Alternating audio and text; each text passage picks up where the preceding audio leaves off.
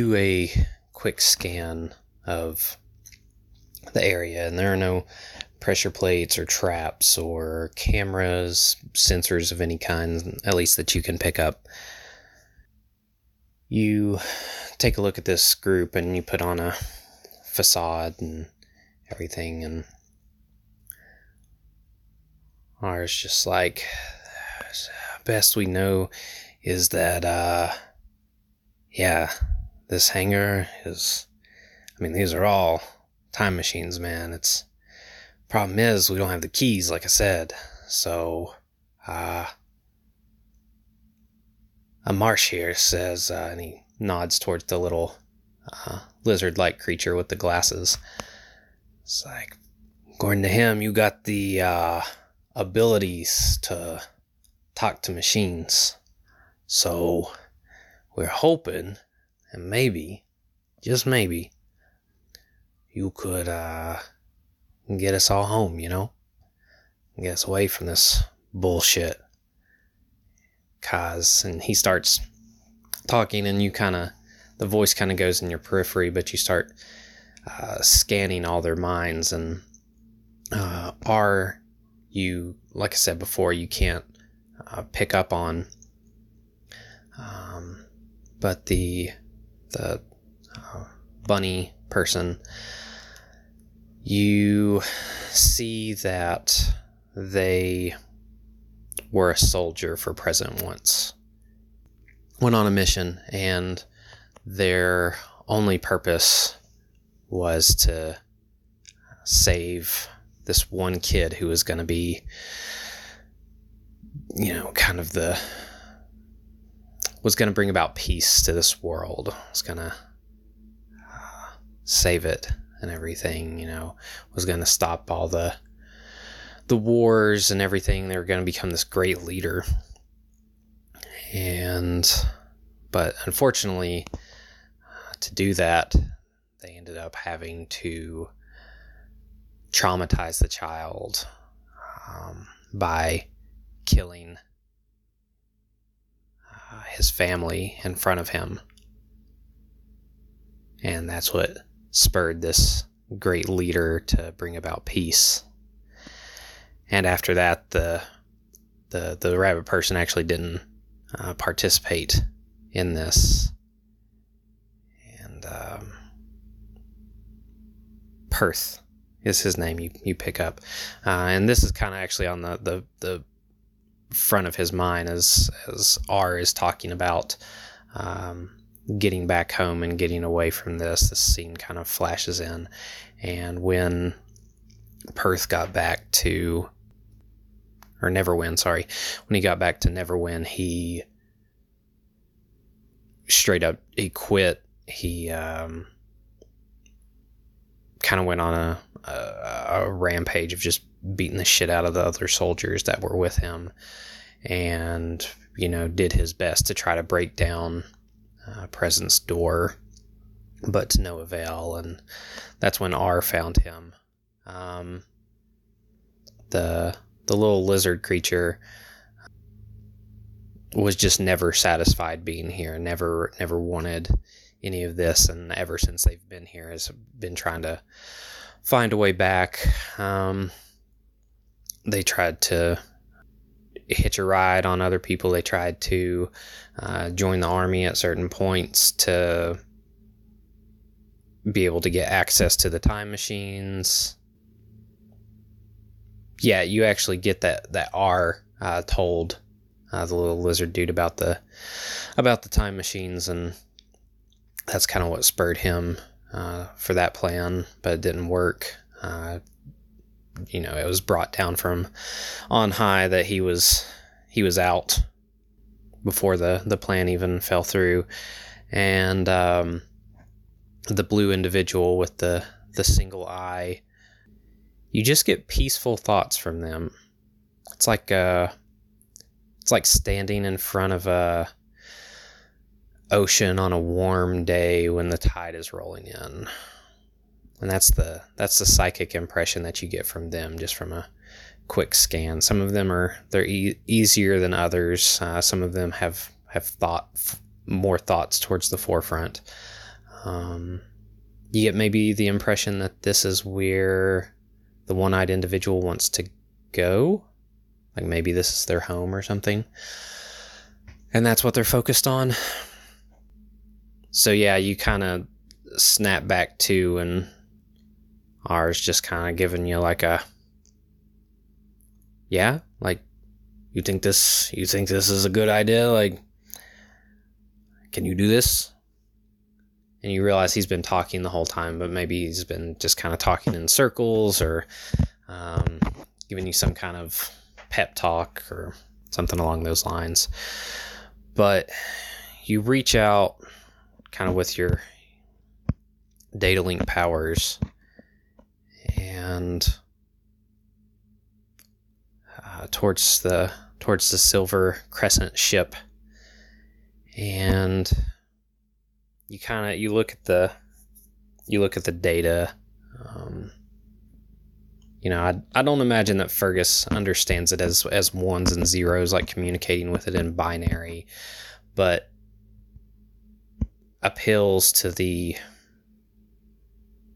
I don't know. You you tell me how how more of his his data link powers work, Um um, I've got like kind of a mental picture uh, for myself, but I'd be interested to see how you take it because I I, I kind of see it more as like a almost a metaphysical like puppeteers almost speaking to like the soul of the ship, kind of like how he does with people's minds, like like he kind of speaks to it more as like an entity than a machine. I don't know. Like I said, you you tell me how he uh, interprets it, but nevertheless, the the results are are going to be the same. You and this is what I had you roll for, uh, folks. I had Flocky roll with his data link. Uh, he got a twelve, uh, which ended up not adding to be enough, unfortunately, for this particular sophistication of uh, a machine. But you do get some off of it. You kind of start to reach to it, and you realize that the the ship and the big bird of prey headed um, robot, along with all the other small ones, are, are all one large system. They're all tied together. Uh, some have more awareness than others. Um, but the ship and the giant robot are, are almost identical. Um, almost like two halves. But you kind of you you reach towards the link that they have and, and you start to kind of see the equivalent of the the subroutines like what runs what and how you could gain access and everything but you just can't quite get any real foothold like you get to see um, what the large picture is but you you just can't quite. And I'm gonna I'm gonna take a little liberty here and, and tell me if this is this is overstepping or if this is not what Fergus would do. But I think with what you've been building towards, like this is this is his exit. Like Fergus is smart enough to know that if he can get in here, he can do this. So I'm gonna have you spend the equivalent of a hero point to to boost your power and everything and you just you concentrate really hard and there's the, the energy that you're made out of starts and um, this kind of weird crew uh, takes a step back and uh, some energy just kind of like starts to pulse off of you and, and head towards the ship and um, starts to kind of mingle in with that silvery blue glow. And you you push and you strain and you finally can can see the the routines and you see a access uh, like list. And the only one that's that's on the list is present and this isn't like some typing scrolling kind of deal this is you infiltrating um, pressing into and and uh, finagling your way into this digital mind because this is an AI. Um, so you you throw out some some distractions and everything to get its attention away to to get it to throw up its defenses in other places and you can see you can feel the the place where you can can access the ship uh, to to allow it to um, accept your presence.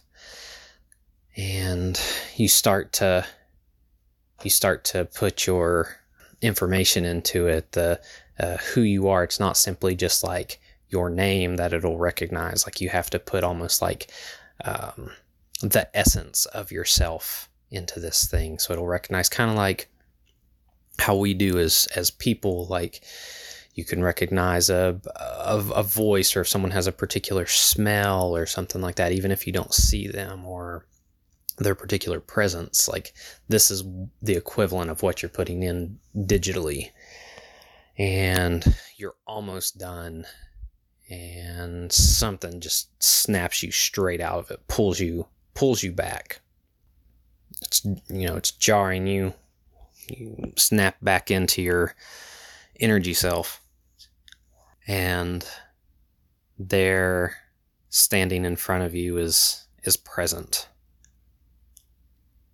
And they're looking down at you and you see them that the they've know, they're in the process of lowering a hand and they're just staring at you with those void stricken spaces where eyes should be. You hear, oh, they're just like, oh, fuck shit.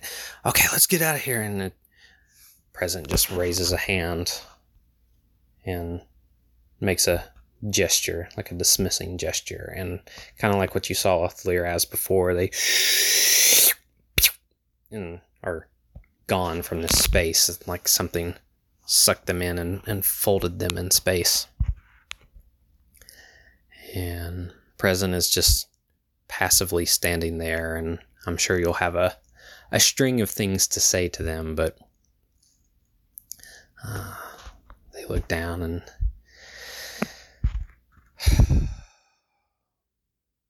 in their dual voice give you a world unlike, literally unlike any others. Nowhere in the cosmos, in time, in space, would you ever find a place like this. You're gifted with all of these new powers and abilities to explore and to expand, to grow. But all because you think you're being ignored.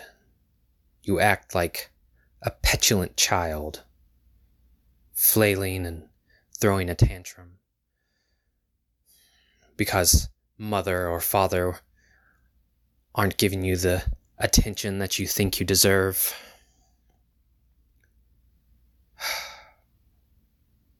It's pathetic.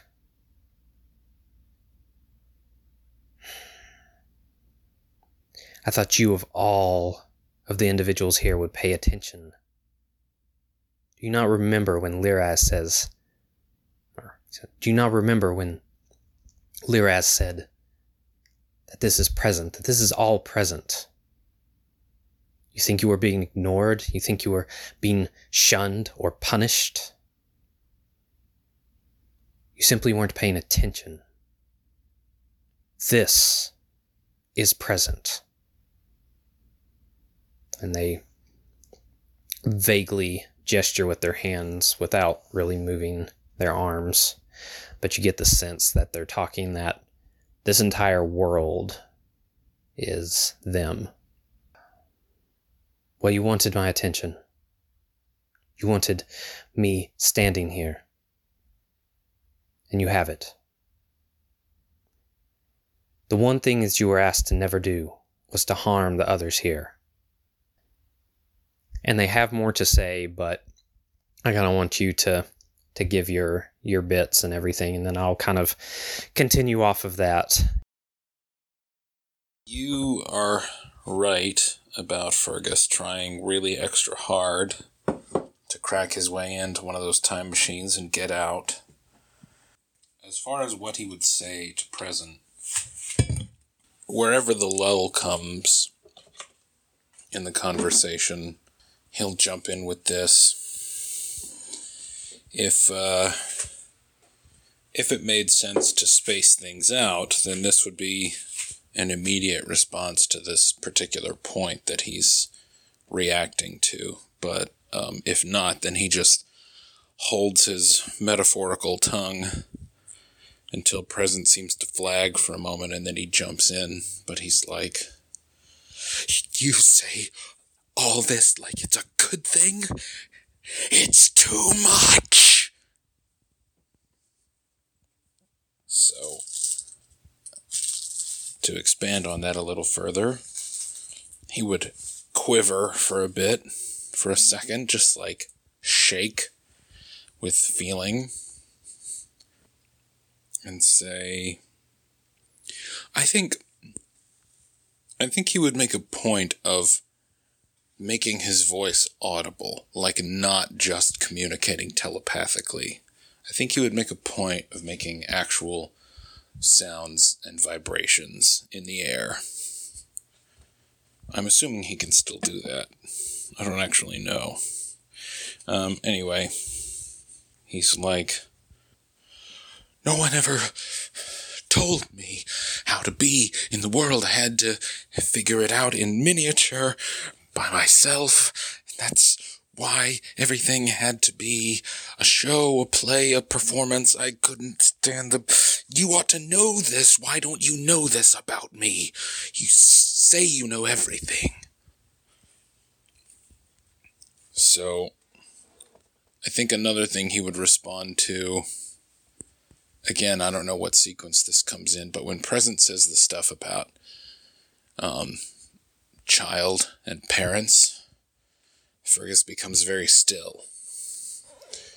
And he just raises off the ground. He he sort of typically, I think, has been pretending to walk on the ground because it comforts him.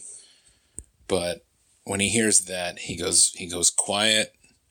He doesn't move any of his limbs. He just sort of floats up he doesn't raise himself up to where he's exactly as tall as present, but he's doing it to level things between them a bit since present is so tall. And he says at some point quietly, when present is done with the, or or maybe, uh, yeah, I mean, whenever, maybe in response, maybe as part of a sort of package of responses at the end. But anyway, he's he very quietly is like, all children need attention. It's science. Which is a bit of an absurd thing for him to say. Which leads me back to the question of how he perceives data link. I don't think he perceives it as as data at all. I mean, he he could understand mathematics. He's smart enough, but I don't think it's something he's ever particularly studied. He gets computers in a way, but I think it's mostly metaphorical for him.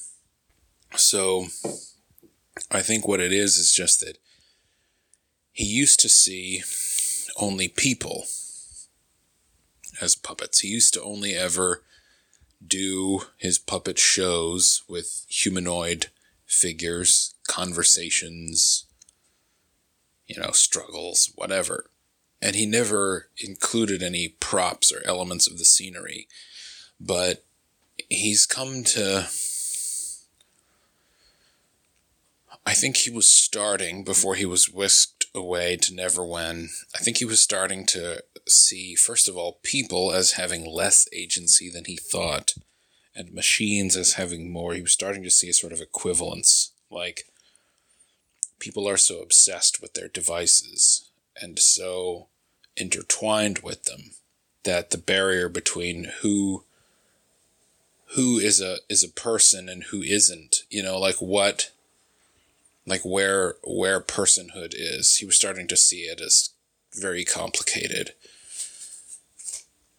As far as like how he would actually use that to manipulate machines, I think it would kind of be like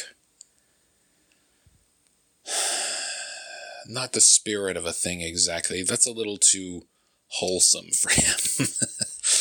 I think Fergus manipulates people by believing that he understands their personalities, that he's he he has this world weariness um, that he's developed that allows him to think that people basically fall into categories, into archetypes, and he's read enough drama and other stuff, but he's he's he's seen enough stories that he can sort of fit people into these types. And he knows how the types work because he understands stories. And so I think to manipulate a machine, he would just sort of assign it or, you know, understand what its personality is. He would sort of anthropomorphize it first a bit. So in the case of these like Egyptian god robot things, the little one that led him to the hangar, I think that one would be easy to anthropomorphize. Same with the big god figure, because that's a sort of mythological character. He might not know that particular god. To me, it sounds like Thoth or Horus or somebody. But, um, whether he knows the, so like, to him, the K2 unit is like, oh, this is the, you know, plucky orphan. Um, that kind of character. Like he, he just sort of sums it up like that in his head. And he's like, well, plucky orphans do this, this, and this in most stories. Um, you know, he's really like, he sees himself as, as he sees his control, um, not as, not so much as him like point to point controlling another person as him being aware of like the larger narrative, being like, well, this is what happens at this point in the story. I know, I know, it's all very meta. I'm sorry, it's obnoxious. I can't help myself. Um, so I think Fergus has those couple of outbursts. And then I think he very very deliberately lets present sort of finish what it's saying. And then he turns and with a sort of small sweep of the arm, he, he takes in the hangar and he says, Call me what you will, but these are the tools of a kidnapper. And this little world that you've built is all stolen. So don't take that righteous tone with me, that, that self-aggrandizing, you're nothing but a tyrant. And the fact that you're fighting other tyrants is of no concern to me. Now, you can send me home, or you can destroy me. But I won't serve you.